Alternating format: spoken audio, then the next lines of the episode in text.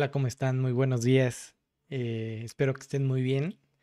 Se siente un poquito raro volverle a hablar solamente a una cámara.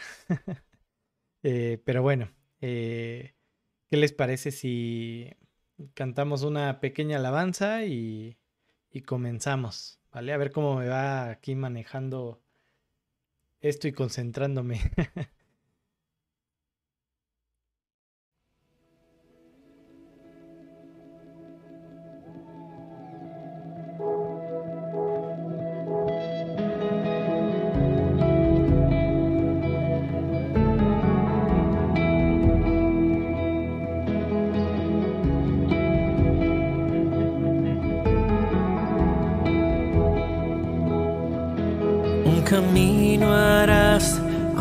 no lo pueda ver. No lo sé explicar, tú dices que esto es fe. Si me estoy ahogando en la tormenta, sé que aún cumples tu promesa y en mi final es un futuro para mí. No sé cómo lo vas a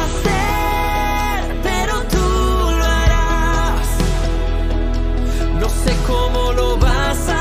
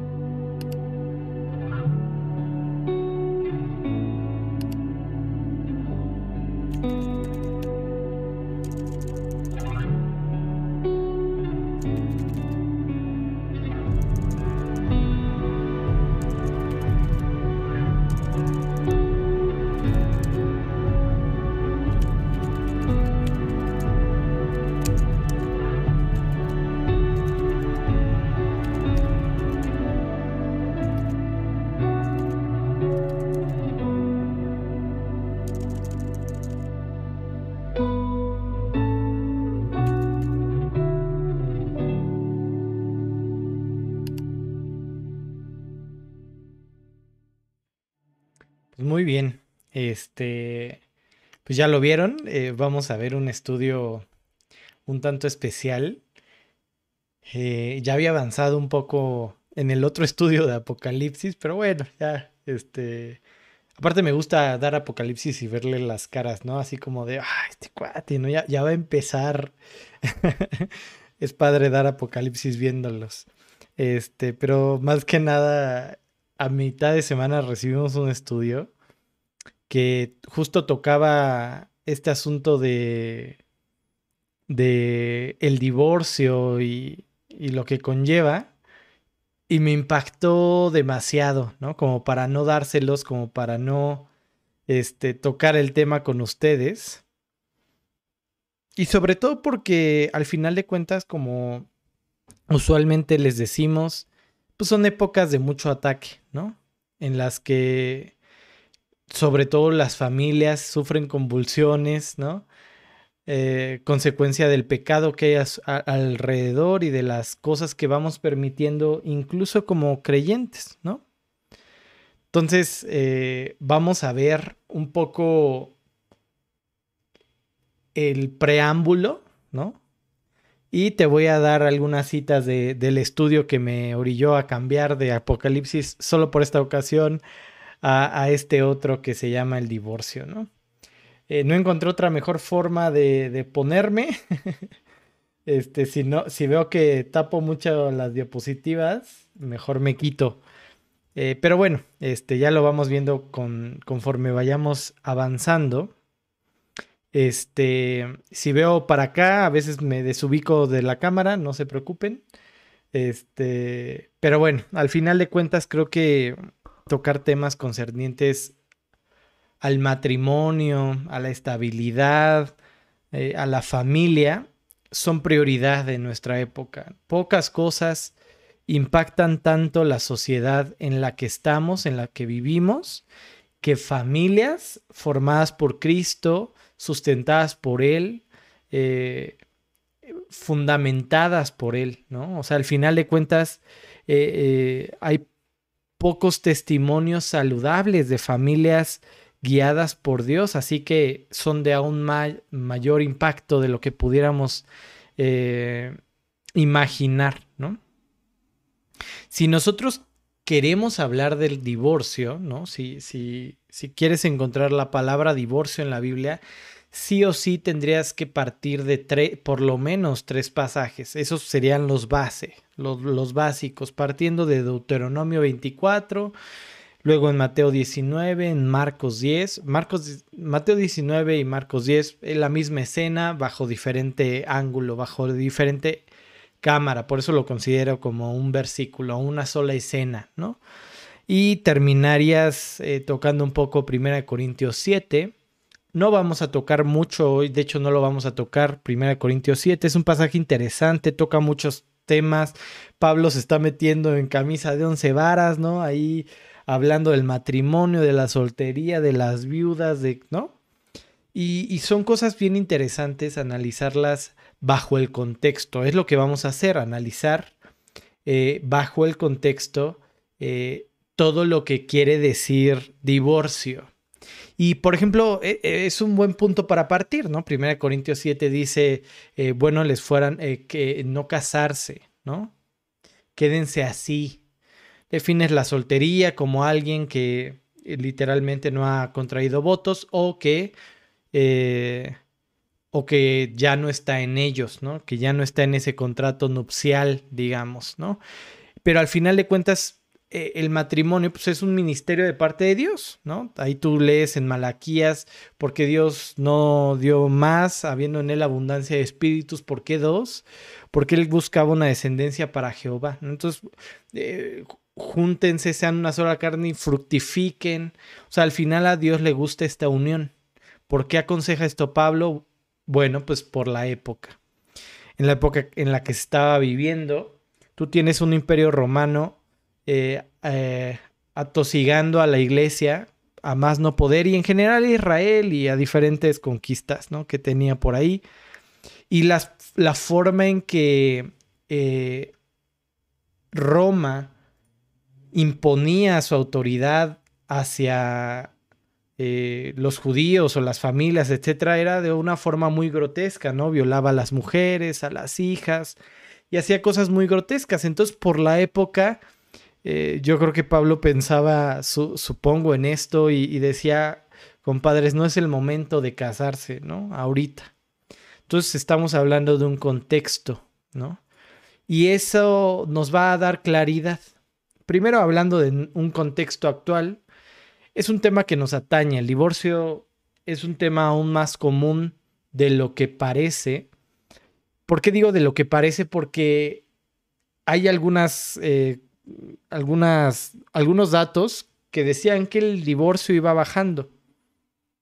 Sin embargo, no es del todo cierto porque en realidad lo que ha ido bajando es la tasa de matrimonios al haber menos matrimonios, pues también hay menos divorcios. Pero al final, ¿no? Tú tienes ahí una correlación de eh, un alza de no querer estar ni siquiera en matrimonio y cuando lo estoy, también sigue siendo alza, eh, eh, alta la tasa de divorcios, ¿no?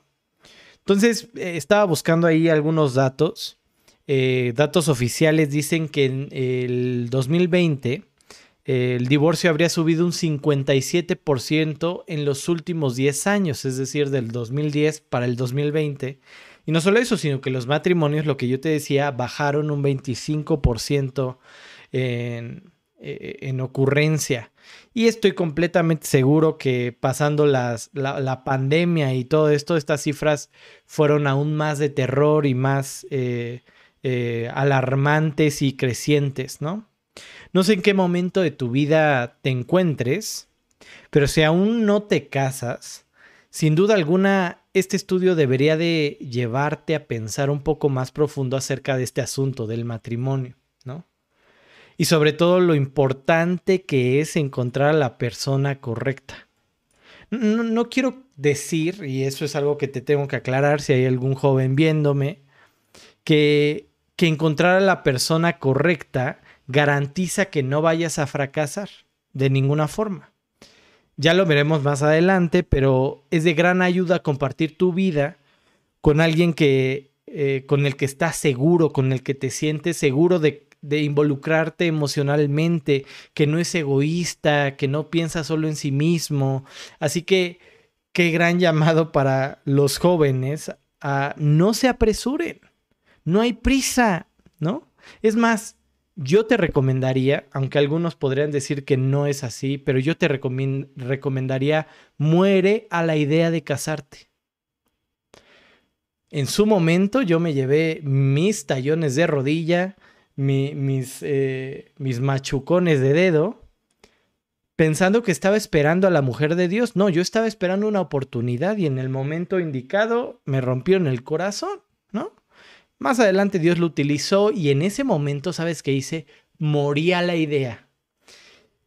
Y es que esto de morir a la idea de casarse te puede prevenir de una de fracasos tremendo.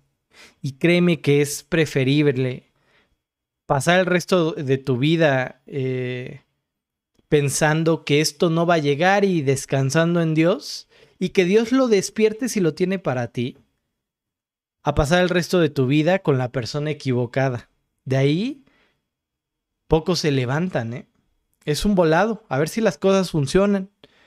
Lo que usualmente se ve es que cuando se unen de manera desigual, no hay vida espiritual de uno o ni siquiera es salvo la persona, lo más usual es que tu naturaleza se vaya tras sus caminos, ¿no? Ahí va a empezar a haber una guerra de a ver quién gana en medio de la relación y quién atrae a uno o a otro, ¿no? Así que es más fácil despertar tu corazón para la persona correcta que despertarlo luego de haber fracasado. No tienes idea de la, cantidad de jóvenes que, he visto pasar. Encuentran, entre comillas, a la persona indicada, pero jamás los vuelves a ver en la iglesia, ¿no? No sé si Tal vez tu situación sea que estás casado, casada, pero todos entendemos cuando decimos eh, que siempre, siempre, siempre hay problemas. Y no es que o sea, no, me malinterpretes, no quiero decir que todo el tiempo sea problema tras problema, no, es cada, cada cinco minutos, cada diez, no, no, no se espanten jóvenes, ¿no? O sea, tampoco es para tanto, pero sí tengo que aclarar que es inevitable tener problemas, o sea, no, no hay forma de no tenerlos, al final de, de cuentas, ¿qué puedes esperar? de una unión de dos seres en remodelación, en plena restauración, que siguen teniendo su carne, ¿no? Traemos ciertas cosas de nuestro viejo hombre que sin duda alguna saldrán en algún momento, se van a manifestar. Vamos a ver la forma en que papá trataba a mamá en mi actitud y la forma en que mamá respondía a papá con mi actitud y te preguntarás de dónde viene y ahí está, ¿no? Ahí está nuestra naturaleza. Créanme que esta misma naturaleza te ofrecerá en varios momentos el terminarlo todo y pensar que la mejor solución es acabar de una vez por todas con esa relación. Eso es lo que sabe hacer nuestra naturaleza, abandonar las cosas, abandonar el barco. Así que espero que sea una bendición poder entender esta parte de la Biblia que menciona el divorcio. Y para comenzar, Vayamos al primer eh, versículo que habla acerca del divorcio y, lo encontramos en Deuteronomio. Vamos a leer Deuteronomio. Miren, sí, sí, tapo, sí tapo la... Yo creo que no me van a ver el resto de la, de la predicación. Ahorita regreso. Este, muy bien, dice Deuteronomio 24 del 1 al 4. Cuando un hombre, perdón, eh, sí, del 1 al 4. Cuando un hombre toma mujer y se casa con ella, si ella no encuentra gracia en sus ojos porque ha encontrado alguna indecencia en ella, cuando tú lo lees en el original, podrías estar pensando en algo como desnudez, ¿no? Cuando la Biblia habla de, desnudez, eh, se refiere a generalmente a relaciones sexuales, ¿no? Hay un ejemplo claro en, con, con Cam y, Noé, ¿no? Dice que vio su desnudez y tú lees que ver la desnudez de tu padre es ver la desnudez de tu madre. Y habla ahí de un asunto ahí de, relaciones sexuales, ¿no? Este, entonces, a eso se refiere eh, lo más seguro este versículo cuando habla de que encuentras en ella alguna, alguna indecencia, ¿no? Dice... Eh, y él le escribe un certificado de divorcio y lo pone en su mano y la despide de su casa y ella se va de su casa.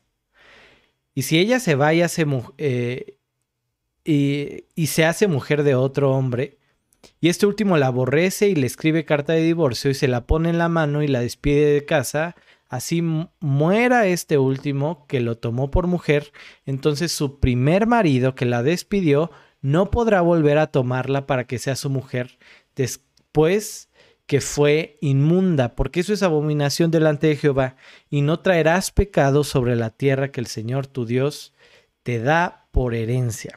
¿Sí? Los temas que están tratando aquí en estos versículos son bien complejos. Te está hablando del matrimonio, del abandono, del adulterio, del divorcio, de segundos matrimonios. Así que eh, podrías llegar, podría llegar a ser confuso, ¿no? Lo primero que tenemos que poner en la mesa y aclarar es que tenemos que entender qué era el matrimonio y qué conceptualmente, eh, qué significa, ¿no? Y de hecho este, esta definición la compartimos ¿eh? actualmente. El matrimonio era un pacto, o lo que es lo mismo en el lenguaje antiguo,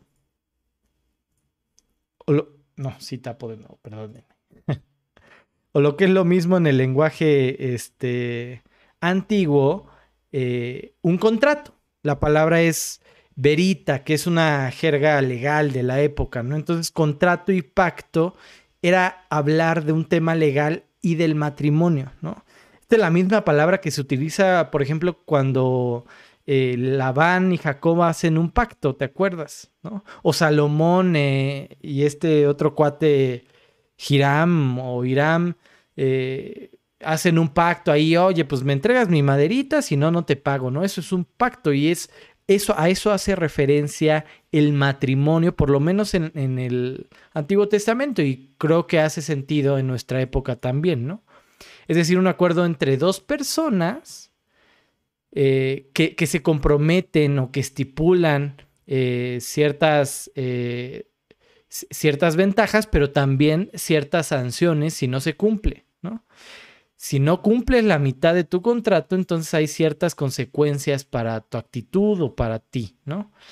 obviamente esto ya le quita lo romántico al asunto, ¿no? Este, le quita eh, el showcito de Disney a, las relaciones, ¿no? Pero bueno, así tienes este documento en el cual se estipula, por lo menos en los tiempos de Jesús y previos a él, que la mujer va a cocinar y el hombre va a proporcionar, por ejemplo, esa comida. Cada lado tiene sus obligaciones y cada lado recibirá cosas, pues a cambio de su, de, cumplir su parte del contrato. Espero que no haya alguna feminazi por ahí que me esté colgando, pero bueno, así se llevaban las cosas usualmente, ¿no?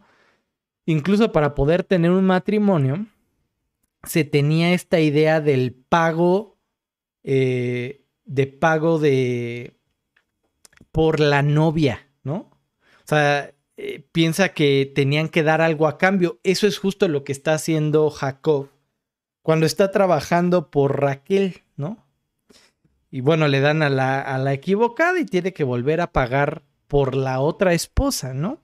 Hoy en día se tiene este intercambio también, tú también de cierta forma haces una, eh, un sello del próximo contrato con un anillo, ¿no? Yo me asusté cuando escuché que tenía que ser de tres veces eh, eh, un mes de tu sueldo, ¿no? decía, híjole, este, voy a, voy a decir que gano la mitad, ¿no?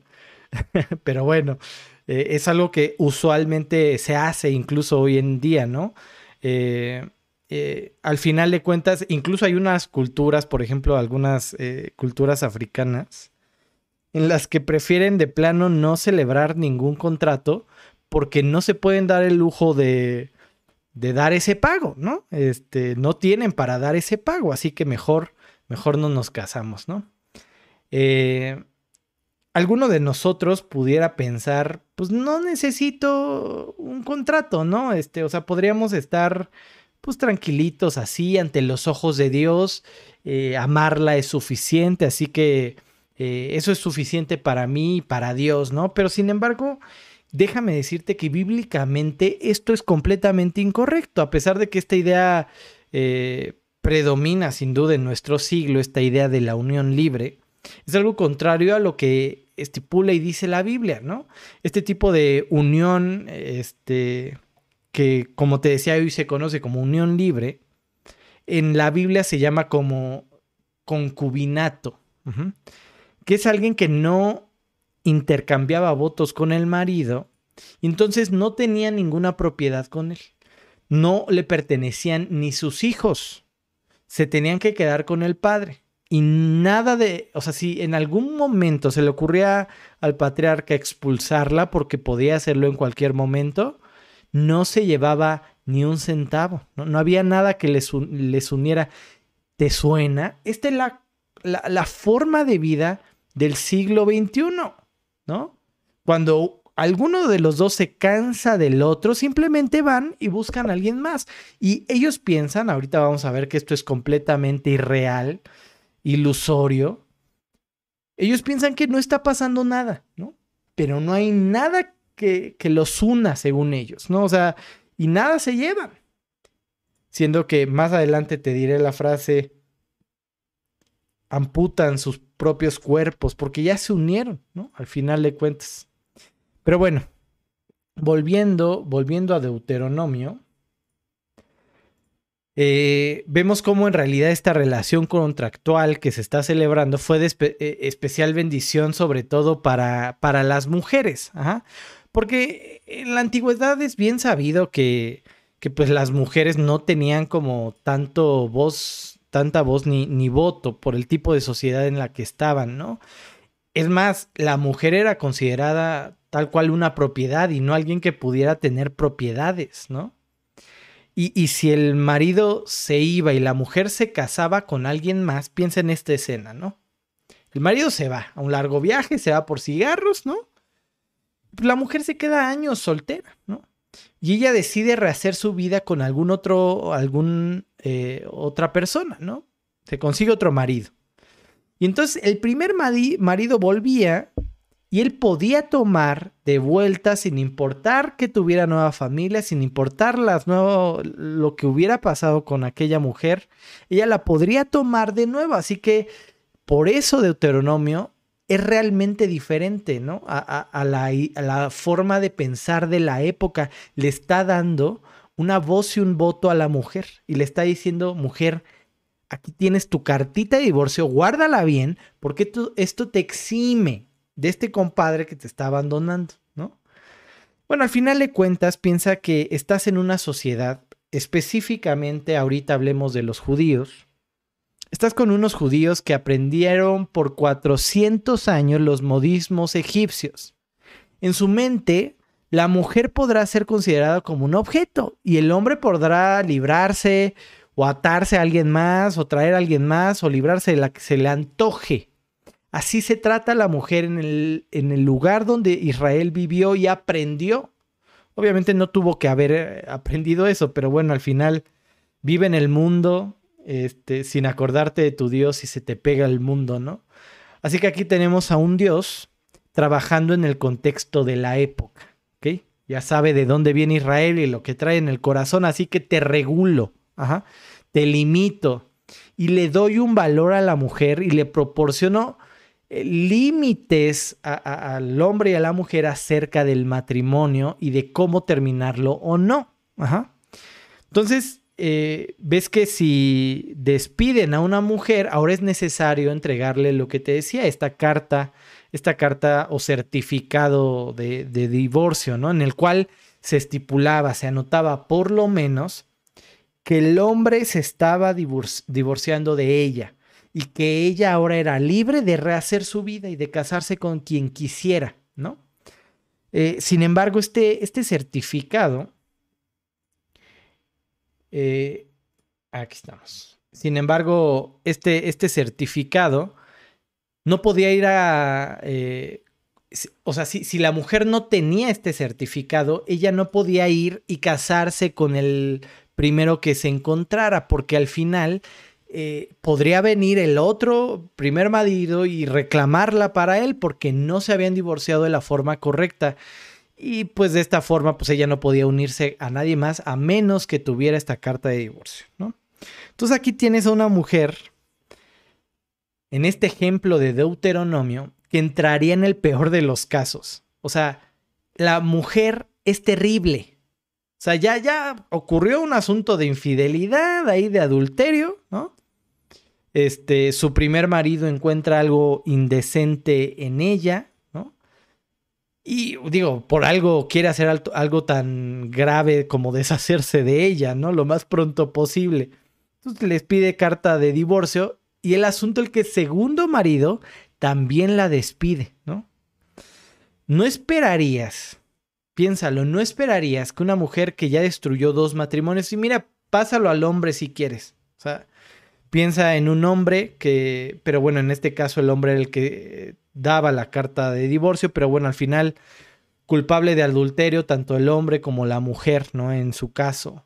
Y eso lo estipula también la ley. Así que piénsalo en, eh, en viceversa, ¿ok? Para que no te me vayas a ofender y a cerrar el estudio ahorita, ¿no? O sea, esto va para ambos, ¿no? Entonces, piensa en esta mujer. Yo diría, esta mujer no, no debería de tener ya el privilegio de tener un certificado de divorcio. O sea, de poder volverse a casar, de poder rehacer su vida. Ya destruyó dos familias. Pero sin embargo, tiene este derecho por ley divina. O sea, Dios lo estipula. Este punto quédatelo. Este punto quédatelo, porque es importante bueno, más adelante ya veremos por qué es tan importante. El asunto es que aquella mujer no podrá casarse con el primer hombre con el que estuvo. Entonces, vemos cómo destruye un primer matrimonio, se destruye esa primer familia, después ella va y encuentra otro. Piensa que tal vez el hombre la abandona, ¿no? No, no pienses tal vez en un adulterio, sino piensa que él la abandona. Ella va y encuentra a otro marido. Dice la Biblia, no puede unirse al primero, ¿no? eh, eso es algo bien, bien interesante. O sea, ¿por qué puede encontrar cualquier otra persona menos el primero? ¿No? O sea, uno podría pensar en ese momento, pues qué padre que pudieron rehacer su vida, ¿no? Este, eh, esto toma, toma mucha relevancia en el asunto. Porque, primero, lo, que quiero eh, considerar es que el matrimonio es cosa seria, ¿no? O sea, Dios está diciendo aquí el matrimonio, compadres, es cosa seria. ¿Y saben qué? El divorcio lo es más. Es decir, no va a haber vuelta atrás. Sé que en este punto algunos de ustedes podrían estar pensando, ay, pero yo conozco casos o qué maravilla que Dios pueda restaurar a unos divorciados y los junte de nuevo. Y sí, ahorita entraremos al tema del perdón, de la gracia de Dios, de cómo Él puede trabajar y hacer, ¿no? Sin embargo, esta ley enfatiza la gravedad del divorcio, ¿no? ¿Para qué? Para evitar que lo realicen a la ligera. Básicamente, esta, eh, esta prohibición hacía referencia a prácticas de la época, en las cuales eh, tú tenías, por ejemplo, te podías casar con una persona por un periodo tan corto como una noche. Le llamaban el matrimonio de placer, ¿no? Tú lo puedes encontrar, por ejemplo, en algunas personas chiitas que le llaman el matrimonio mitaj, ¿no? En donde tú puedes tener un acuerdo por una noche con una mujer y después terminarlo. ¿Te suena? Suena mucho a la juventud del día de hoy, ¿no? Bueno, hasta ellos podían reconocer que era demasiado grotesco y sencilla la forma que estaban haciendo de simplemente tomarla y ya. Así que tenían que hacer una ceremonia de matrimonio antes de comenzar la noche y una ceremonia de divorcio al comenzar el día. Así que sin duda Dios necesitaba una ley para restringir esto, ¿no? Y que les hiciera entender entonces el significado, la profundidad del matrimonio y la gravedad del divorcio sobre todo, ¿no? Porque por palabras de Dios mismo, Él odia el divorcio. Aquí quiero enfatizarte algo. Jóvenes, no es tan fácil como hacer este tipo de matrimonio de placer, como lo llama algunas culturas. Ellos, hasta ellos, a pesar de ser grotesco lo que hacían, sabían reconocer que se unían. Lo que la juventud practica hoy en día, de ir de mujer en mujer, de hombre en hombre, de relación en relación, es un divorcio constante. Es menospreciar la unión entre el hombre y la mujer. ¿Sí? Y al final de cuentas, Dios aborrece, aborrece, odia, odia el, el, el divorcio. Y eso es lo que dice este versículo, Malaquías 2.16. Dice, porque Jehová, Dios de Israel, ha dicho que él aborrece el, repudio, a eso le llama el, divorcio, y al que cubre de iniquidad su vestido. O sea, dice, ya va a andar sucio. Dijo Jehová de los ejércitos, guardaos pues en vuestro espíritu y no seáis desleales. ¡Wow! Qué increíble pensar que Dios aborrece el divorcio. Pero entonces te encuentras con un Dios que bajo el lenguaje de los profetas se divorcia de Israel, ¿no? O sea, los que llevan a punto sus, sus lecturas recordarán, por ejemplo, uno de los que hace esto usualmente es Jeremías. Tú te encuentras un lenguaje de divorcio de parte de Dios con Israel en Jeremías 3 y 4, ¿no? Un Dios divorciándose de Israel y a punto de divorciarte, divorciarse de Judá. No se divorcia del todo, ¿no? Le solo le advierte, vas para el mismo camino, Judá. ¿no? Esto va a ser importante más adelante. Vas a ver por qué. Entonces, anótalo y guárdalo en la cabeza. Pero bueno, eh, en realidad vemos a un Dios angustiado por el divorcio. Ahorita vamos a ver por qué. si estuvieran presentes les preguntaría a ustedes, ¿por qué creen que Dios estaba angustiado? Miren, vamos a leer primero Jeremías 3.1, dice, no, perdón, primero el 8, ¿ok? No hagan trampa y no vean el de arriba.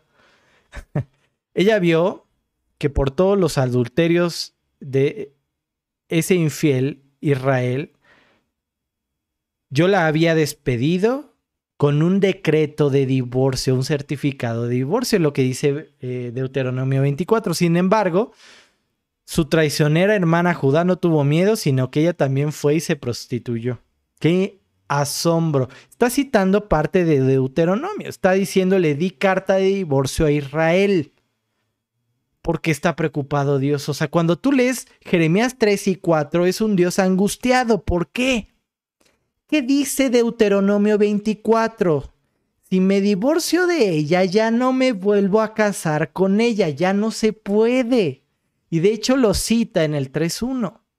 Si un hombre se divorcia de su esposa y ella se va de él y se convierte en esposa de otro hombre, ¿volverá a ella? ¿No estaría esa tierra muy contaminada? ¿Te has prostituido con muchos amantes y volverás a mí? declara el Señor. O sea, no vas a poder regresar, Israel. Si me divorcio de ti, ya te entregué carta de divorcio, no podemos volver a estar casados. ¡Wow! ¿No?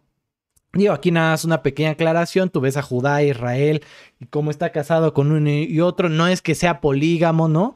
Sino que al final son uno, es una nación, ¿no? Es su pueblo santo, ¿sí?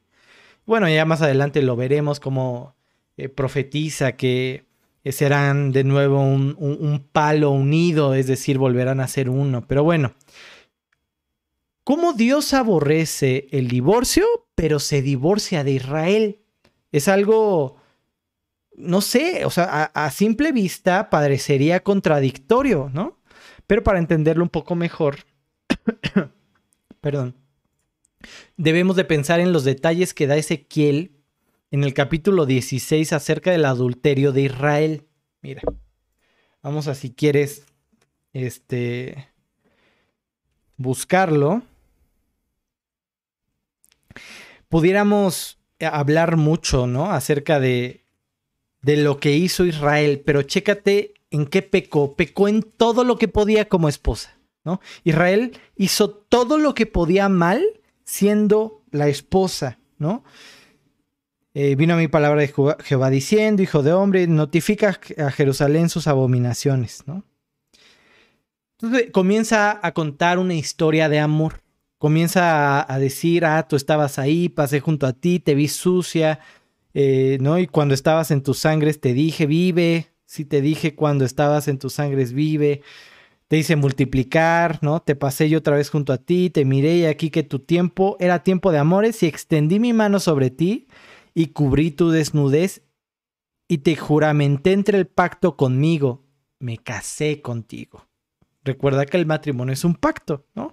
Y dice Jehová el Señor, y fuiste mía. Te lavé con agua, te lavé tus sangres, etc. Así fuiste adornada de oro y de plata, y tu vestido era de lino, seda, bordados, ¿no? Entonces empieza a decir cómo fue transformada, ¿no? Y de pronto el 15, pero confiaste en tu hermosura y tu prostitución a causa de tu renombre, y derramaste tus fornicaciones a causa a cuantos pasaron, suya eras. Tomaste, o sea, aquí empieza a tomar lo que le dio a Israel. Te di vestidos, te di joyas, te di alimento. Y dice, tomaste tus vestidos y te hiciste diversos lugares altos y fornicaste sobre ellos. Es decir, lo que le empieza a decir aquí es, te di comida, se la diste a los dioses. Te vestí con ropa, se la diste a los dioses. Te di joyas y se la diste a los ídolos.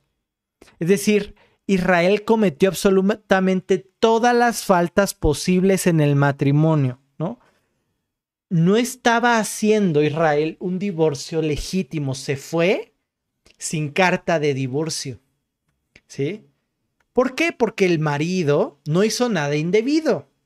¿Qué es la parte del marido? Lo dice Éxodo 21:10. Si tomare, aquí está hablando de si alguien toma eh, eh, a su esclava por mujer y le da hijos y después encuentra a otra mujer Dice, si tomare para él otra mujer, no disminuirá su alimento, ni para la esclava que se convirtió en su mujer, ahora te pertenece como esposa, ¿no? Ahora es tu esposa y tienes que velar por ella, ¿no?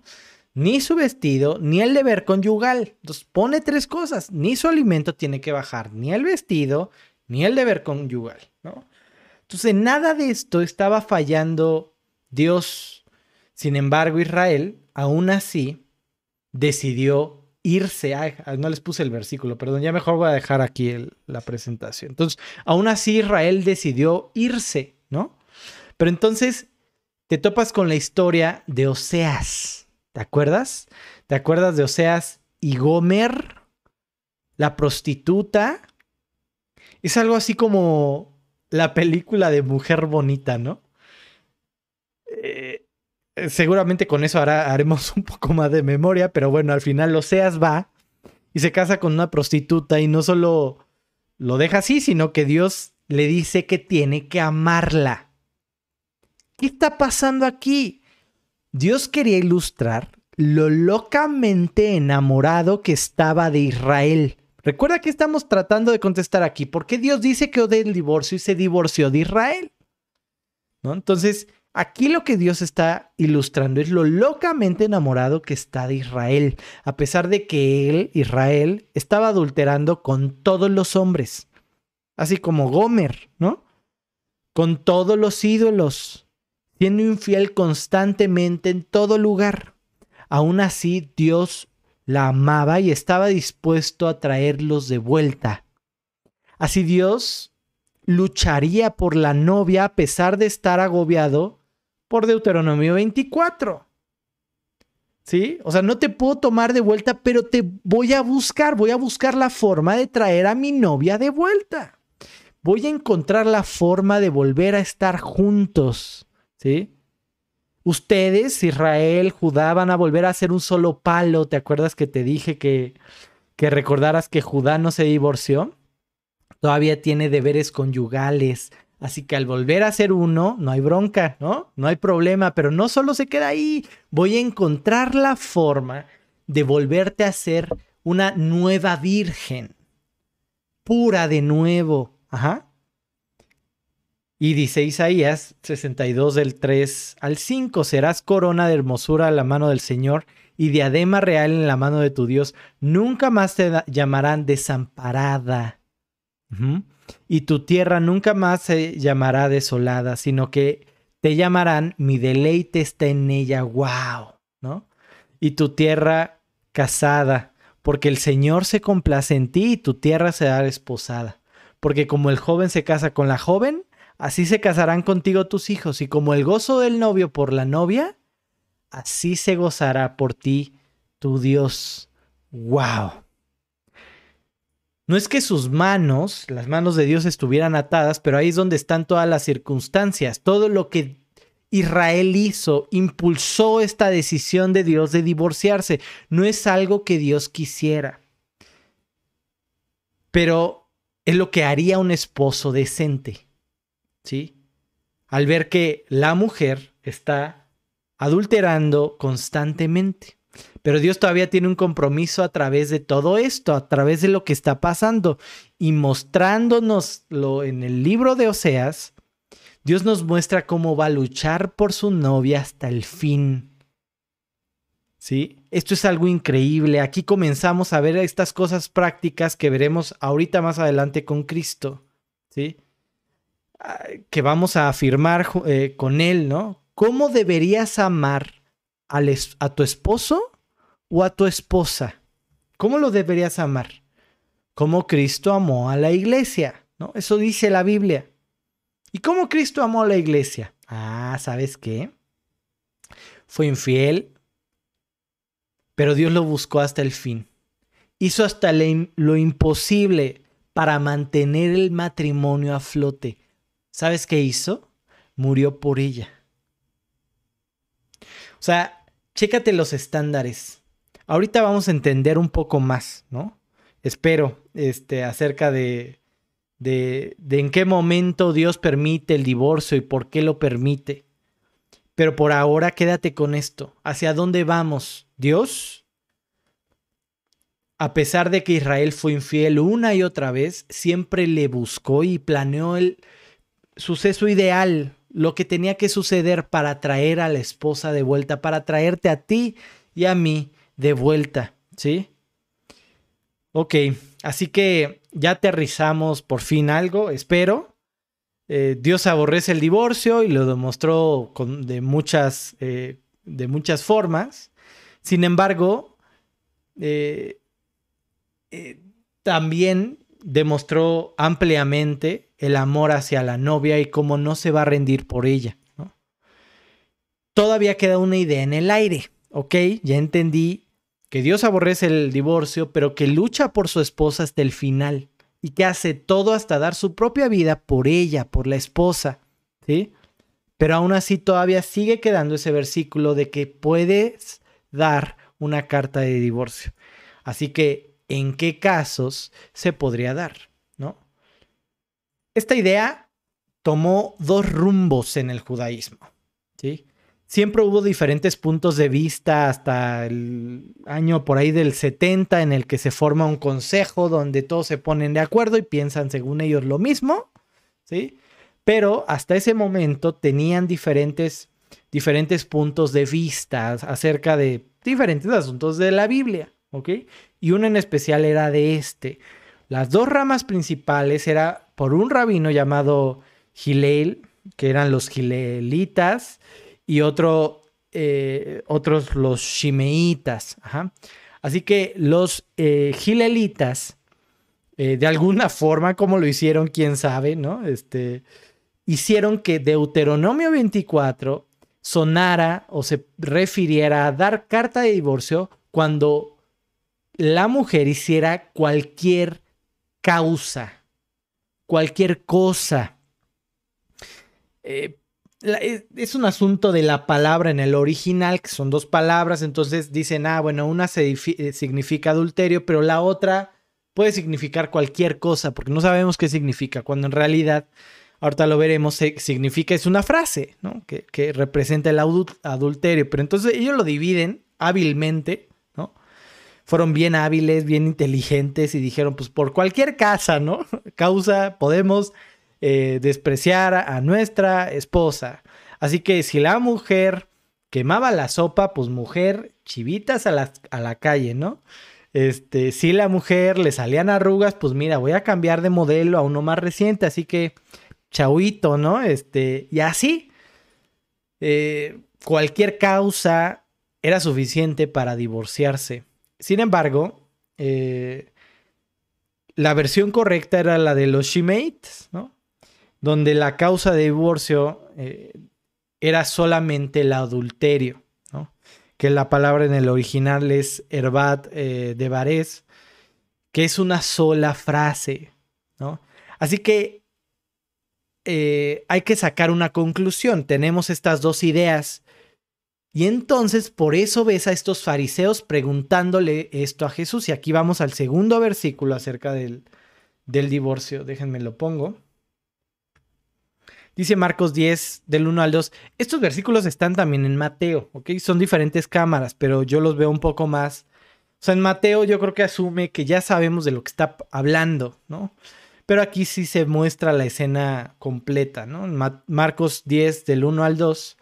Levantándose de ahí, de allí vino a la región de Judea y al otro lado del Jordán. Dice, y volvió al pueblo a juntarse eh, a él y de nuevo les enseñaba como solía, ¿no? Y se acercaron a él los fariseos y le preguntaron para tentarle si era lícito al marido repudiar a su mujer. Quiero que comiences a notar inconsistencias, ¿ok?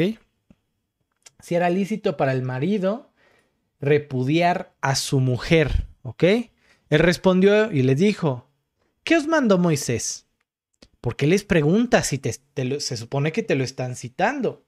Ellos saben que lo mandó Moisés. Eso es lo que te están diciendo. Y ellos le dijeron, Moisés permitió dar carta de divorcio y repudiarla. Vuelven a decir exactamente lo mismo que dijeron. ¿Notas algo que acomodaron a su medida? Algo omitieron, ¿no? Algo, una frase omitieron. Les faltó la parte de la indecencia. A causa del adulterio. Es decir, este grupo era de los que pensaba que por cualquier motivo podían dar carta de divorcio a su mujer. Y, esto es, o sea, ¿por qué para tentarle? Porque es como si tú preguntaras, ¿es correcto que un joven beba? ¿No? Y tú dirías, o sea, ¿cuál, es la, respuesta correcta a eso? No, no sé cuál es la respuesta correcta a eso. O sea, porque al final, si un joven no bebe agua, se deshidrata. Es una pregunta capciosa, no sé cómo decirlo, o sea, con trampa más bien. La pregunta correcta sería, ¿es correcto que un joven beba alcohol? Pues no, ¿no? Entonces, usualmente cuando no hacemos la pregunta correcta, la pregunta concreta, es porque al final de cuentas queremos que nos contesten algo que nos solape, ¿sí? Que, que, que, que afirme nuestras verdaderas intenciones en el asunto, ¿sí? No necesitamos una respuesta, necesitamos a alguien. Es como cuando consultamos y acomodamos las cosas a lo que a nuestra perspectiva. No, es que fíjate que yo dije, yo bien pacífico, ¿eh? yo no le dije nada a mi esposa, pero ella empezó y no, hombre, ¿no? Acomodamos las cosas a nuestro beneficio, ¿sí? Entonces, al final, al final de cuentas, estos compadres lo único que quieren es que Jesús les afirme que pueden cambiar a su esposa al más mínimo error y contratiempo. Hoy en día tenemos muchos matrimonios fracasados y fracasando precisamente por motivos tontos, que en realidad no representan un problema en el matrimonio, sino que afectan directamente solamente la individualidad y las metas personales de una parte del matrimonio esta persona no me está haciendo feliz, ya no siento nada por esta persona, todo es con respecto a cómo tú te sientes. Y aquí comienzan las citas eh, bíblicas, no, perdón, las citas este, del estudio que recibimos se me hicieron muy buenas y no, no hay que desaprovecharlas. Esta es una. Chécate la cita. Los hombres que optan por el divorcio lo hacen con la idea de terminar con sus problemas sin entender que solamente los aumentan. ¡Wow! O sea, cuando el hombre escucha su naturaleza, ¿qué crees que va a hacer la naturaleza? Quedarse, ah, ya, ya me obedeciste una vez, bueno, ya me voy a sentar a mi sillita y nos vemos para la que viene, ¿no? No, mira, le va a dar vuelo al hilache y ya no va a hacer eso, sino lo demás. Y te vas a sentir como un alma libre y vas a estar de relación en relación, de vida en vida. ¿Sí? Es usual que comience una vida de promiscuidad la persona que se divorcia. Es muy común. Los problemas matrimoniales, dice, por más graves que sean, siempre tienen solución. Siempre. Oye, pero los míos no, no quieres descubrir la solución de Dios. ¿Sabes por qué? Dice, pero los que provocan el divorcio no la tienen. Qué gran problema el del orgullo. ¿Sabes por qué se terminan los matrimonios? Por dos orgullosos. ¿Sí? Por orgullosos que no saben reconocer los problemas tienen solución, menos el orgulloso que no quiere reconocer. ¿Sí? Y por eso Jesús les responde y les dice, Respondiendo Jesús les dijo, por la dureza de vuestro corazón nos escribió este mandamiento. ¿Sí?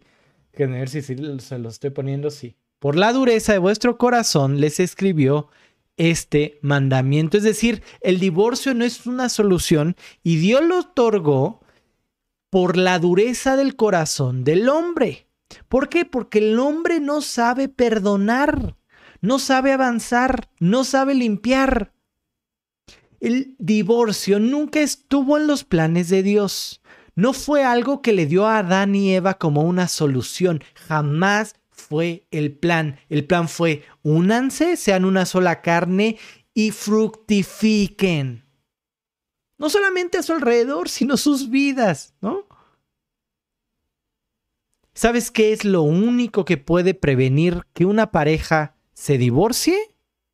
El perdón el perdón, la parte opuesta al orgullo. Si tú dices que amas a alguien, forzosamente tienes que manifestarlo en forma de perdón. ¿Sí? Cuando tú le decías te amo a esa persona en el altar mientras le dabas tus promesas, implícitamente le estabas diciendo te voy a perdonar todo. Eso es lo más importante en el corazón y en general, ¿eh? obviamente en la parte medular más, en la familia, en tu matrimonio. ¿Cuál es la parte medular de una familia? No son los hijos, no es el padre y el hijo, es el esposo y es la esposa, ¿sí? Así que, qué importante es siempre echar mano del perdón, ¿sí? Y no solo eso, escuchábamos en este estudio, escuchar un consejo, a veces necesitamos guía, ¿eh? Y mucha guía, porque si no salimos como estos compadres fariseos que decían, pues, Puchi, ya no quiero a mi pocha, ¿no? Ya no quiero a mi esposa, ¿no? Ya, ya no la quiero, ya, mira, ya está viejita, ya está chocheando, ya no tiene dientes, ya.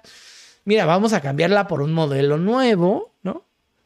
Y pues, ¿qué más da? Aquí dice en la Biblia. Usualmente, cuando estamos en nuestros pecados, trataremos de encontrar en la Biblia, sin duda alguna, la respuesta o la satisfacción de nuestros caminos. Qué importantes entonces los consejos en el momento indicado.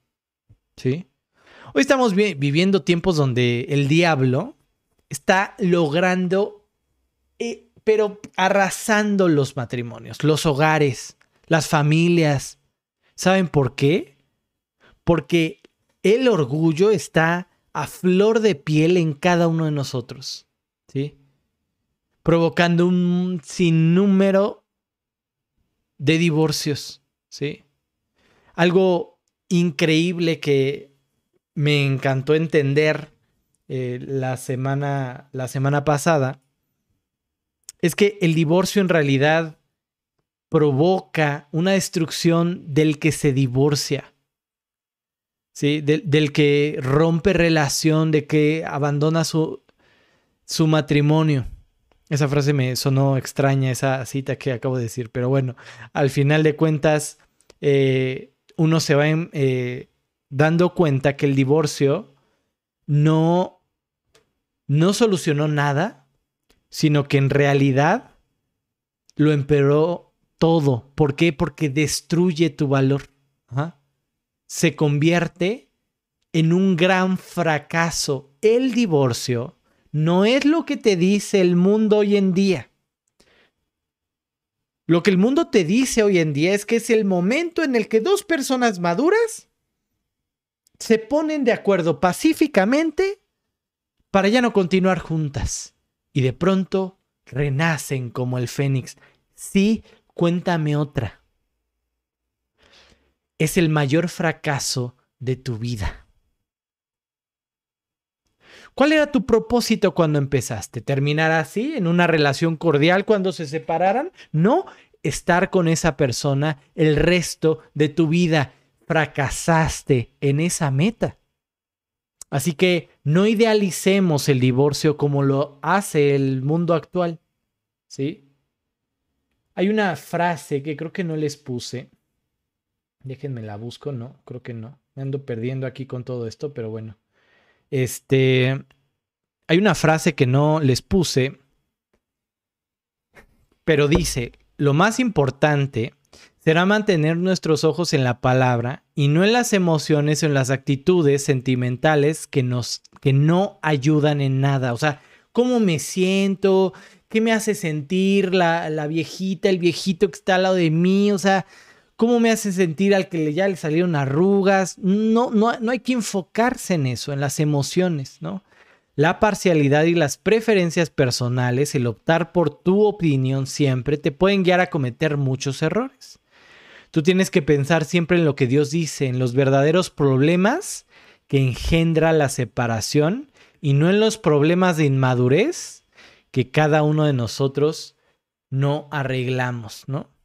Y bueno, tú tienes entonces este grupo de personas que querían escuchar lo que querían escuchar.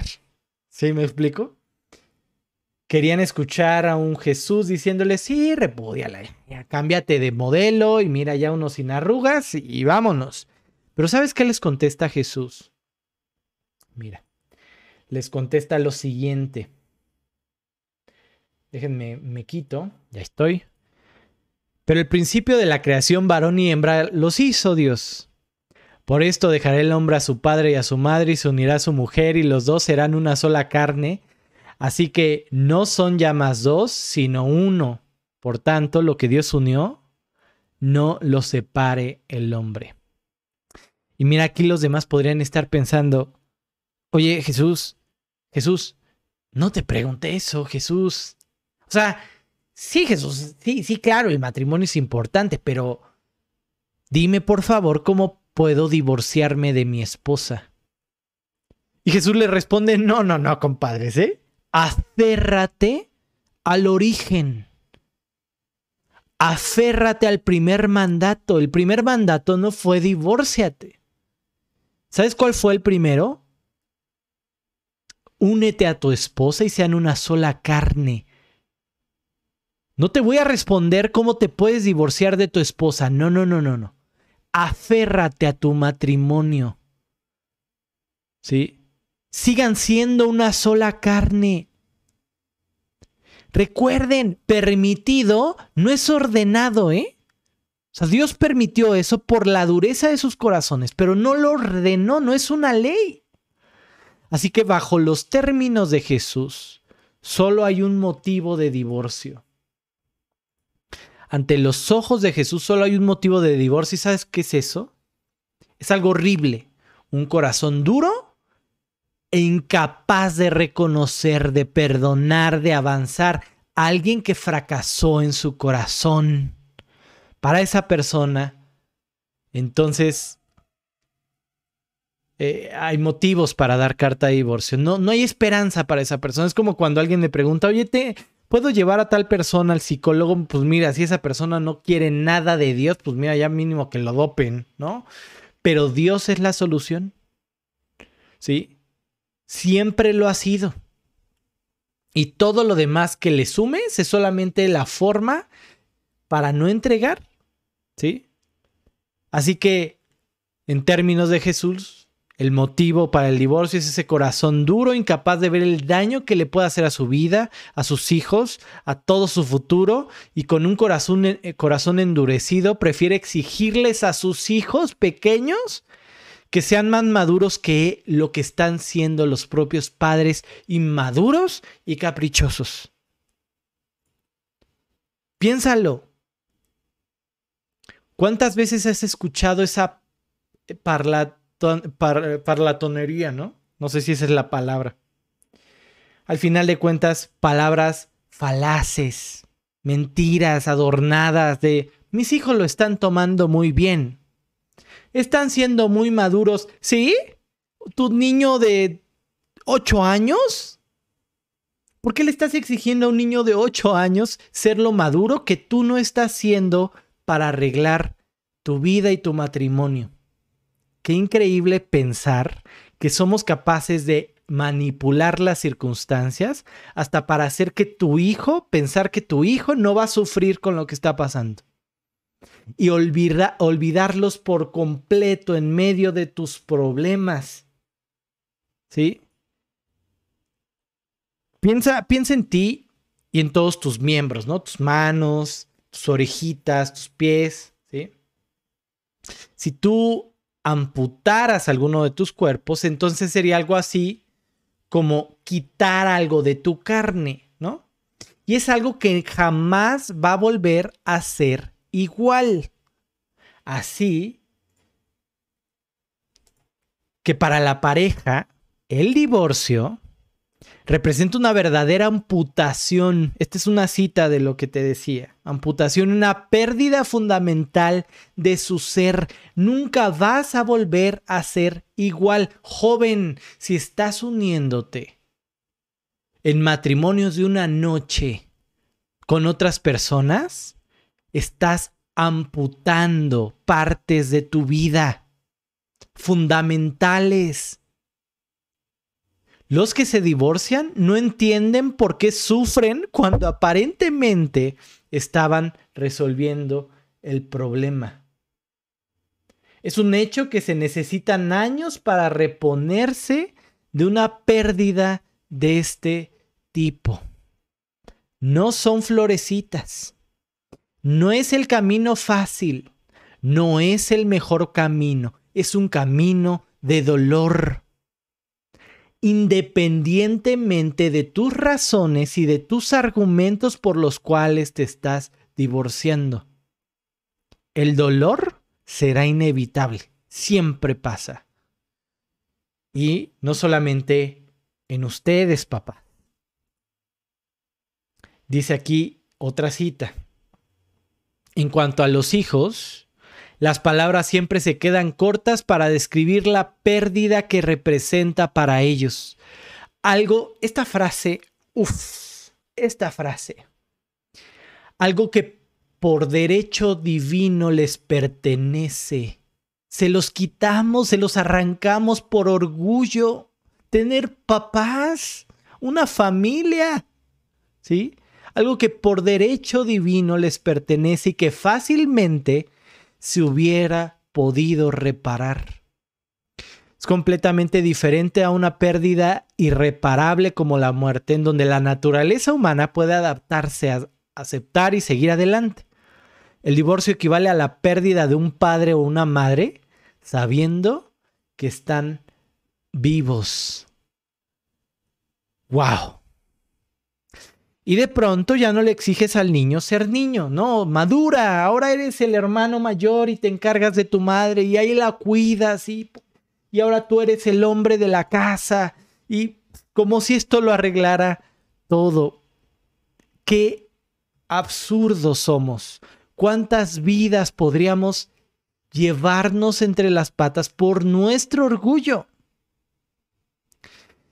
Piénsalo, ¿hasta dónde puede llegar el orgullo del ser humano que puede vender su familia entera por sus caprichos? ¿Sí?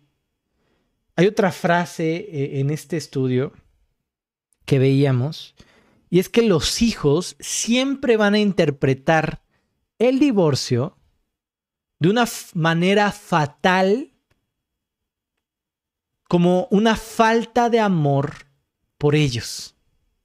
¿Sí? Y provoca esto una falta de aprecio por sus propias vidas, por su propio corazón. ¿Sí? Estás afectando con estas decisiones incluso el próximo matrimonio y relación de tus hijos aunque no lo creas. Provocamos una cadena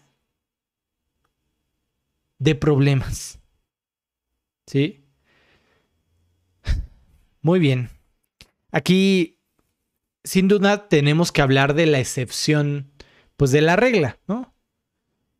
Es decir, el caso en el que el padre o la madre eh, se mantienen luchando por su matrimonio. Siempre que aconsejo matrimonios y no se sientan aludidos nadie, les prometo que son pláticas recurrentes o usualmente tiendo a tocar este tema.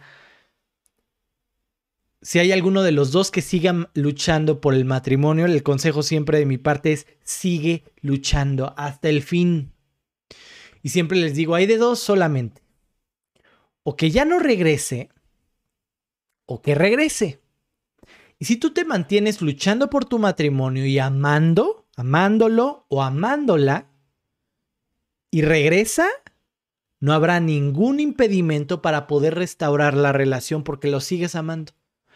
No hay odio y rencor en tu corazón. ¿Y si se va?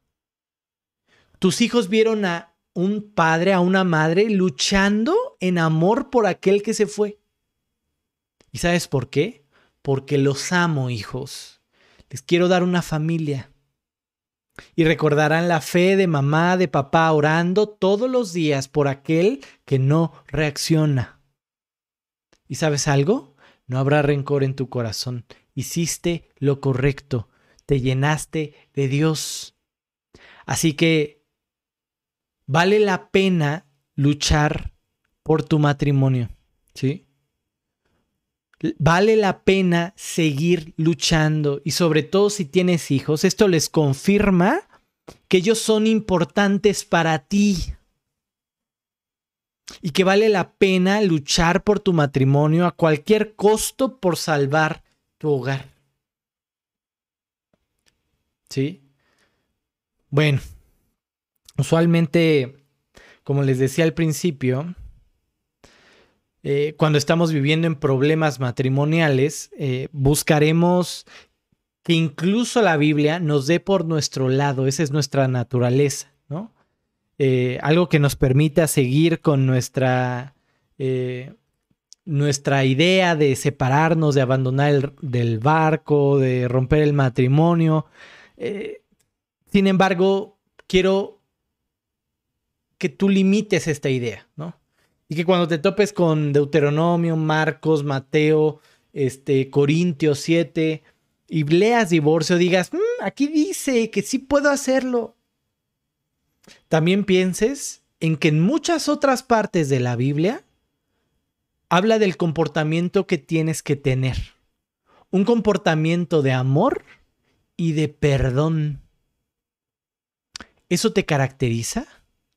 ¿O solamente vas a apropiar aquello que te da por tu lado? ¿Sí? Tú puedes experimentar a través del amor y el perdón cómo va Dios transformando las circunstancias, las cosas, los corazones. El corazón de aquella persona que no quiere, que anda dura, ¿sí? Pero esto solamente lo comprueban las personas que son capaces de bajarse de su orgullo y permitir a Dios que trabaje en sus vidas. Ni siquiera Jesús evidenció, eh, habló, enfatizó esta parte del adulterio como algo que sí o sí tiene que pasar. Es decir, un matrimonio en donde hubo adulterio no necesariamente tiene que terminar. Dios, Dios puede hacer que las cosas sean diferentes. Sí.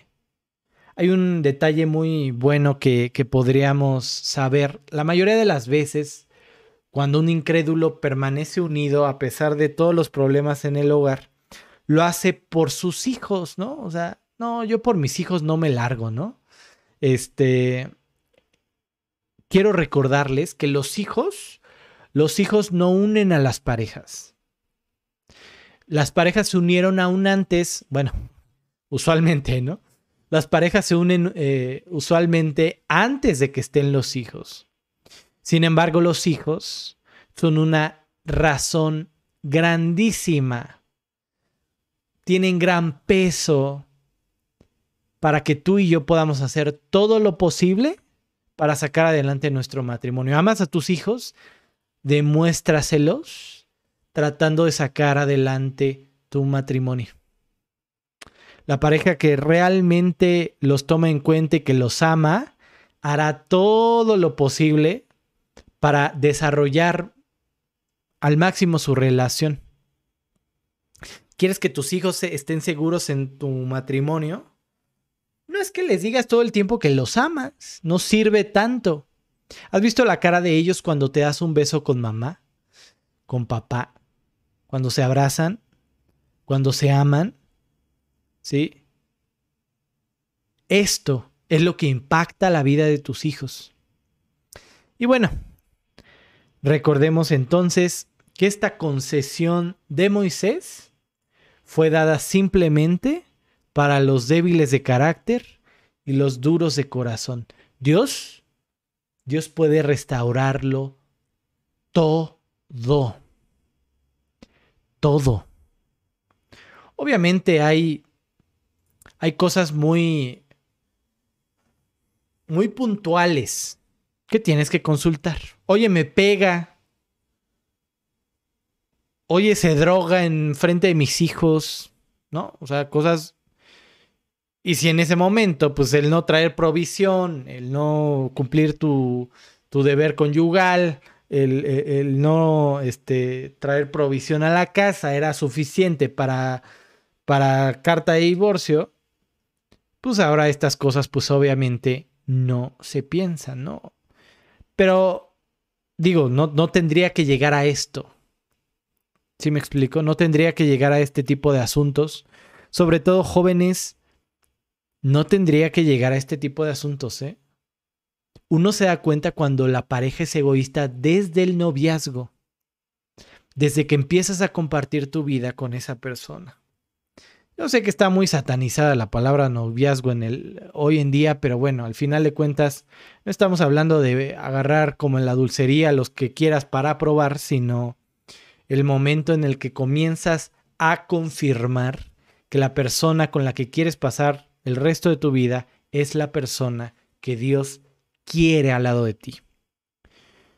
Así que, híjole, uno se va dando cuenta, ¿eh? Mujeres, dense cuenta cuando eh, cómo te toma del brazo, cómo te quita la mano, ¿no?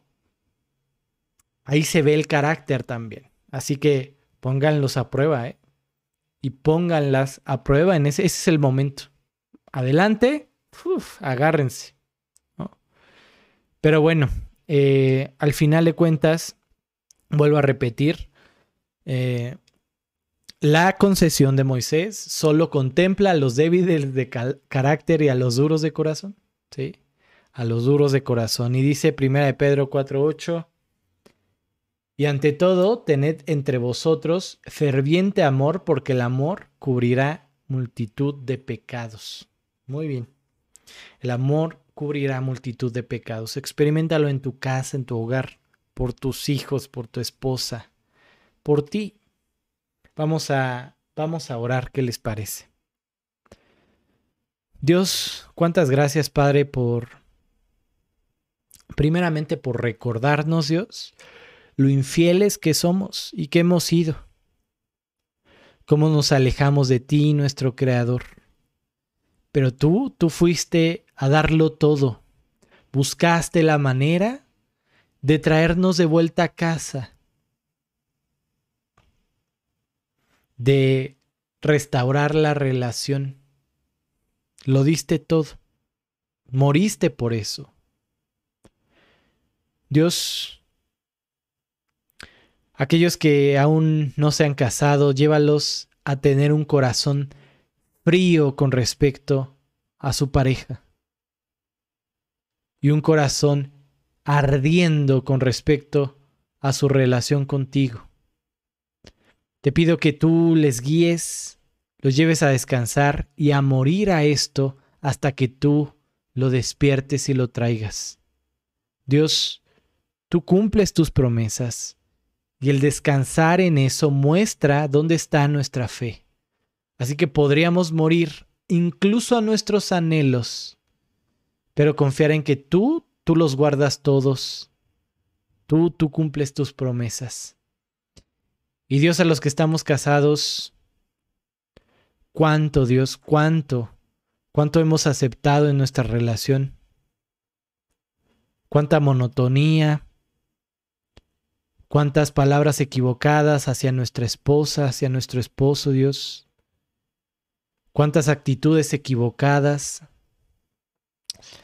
Dios, no permitas que optemos por la salida fácil aquellos que están en medio de problemas más graves, llévalos a confiar en ti, a luchar por su matrimonio, a ver cómo tú puedes restaurarlo todo.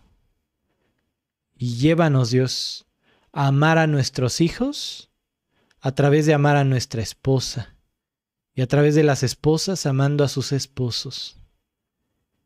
Dios, gracias por amarnos tú primero y por mostrarnos la forma en que deberíamos de entregarnos por aquellos que amamos. Dios, no permitas que olvidemos aquello que le prometimos a la persona con la que hoy estamos casados. Dios, todo esto solamente por Cristo Jesús y para tu gloria. Amén. Me acuerdo que cuando nos casamos por el civil, nos pidieron dar un pequeño mensaje, ¿no? Ya estaba muy inspirada la, la, la, no la juez, no sé cómo se llama. Este, no, estaba todo muy emotivo. Que déjame decirte que Dios lo usó, ¿no? Y nos decía, nosotros andábamos con que queríamos cerrar redes sociales, nos decía, no, la mayor cantidad de eh, quiebras, eh, de, de, divorcios, es por redes sociales y ahí fue la confirmación. Pero bueno, no iba a eso, iba a que nos pidió decir un mensaje. Y me acuerdo que yo tomé el mensaje de, de Jacob y le dije a Desi, Jacob estuvo dispuesto a trabajar siete años por aquella mujer a la que amaba. Y estuvo dispuesto a trabajar el doble, a dar el doble de esfuerzo, el doble de riqueza, el doble de tiempo, el doble de todo por tenerla a su lado. Y me acuerdo que le dije, te voy a amar, te voy a respetar, te voy a cuidar, te voy a proveer. Y no solo eso, sino que voy a dar el doble. ¿Y saben algo? ¿Cuántas veces he fallado a mi promesa? Piénsalo así. ¿Cuántas veces hemos fallado a la persona que decidimos y prometimos amar? ¿Sí? Pero bueno, solamente Dios nos puede dar esa clase de amor, ágape, profundo, que no falle, que sea el mismo siempre y que nos lleve a dar testimonio a una generación que ya le hablas del matrimonio y te se burla de ti, ¿no?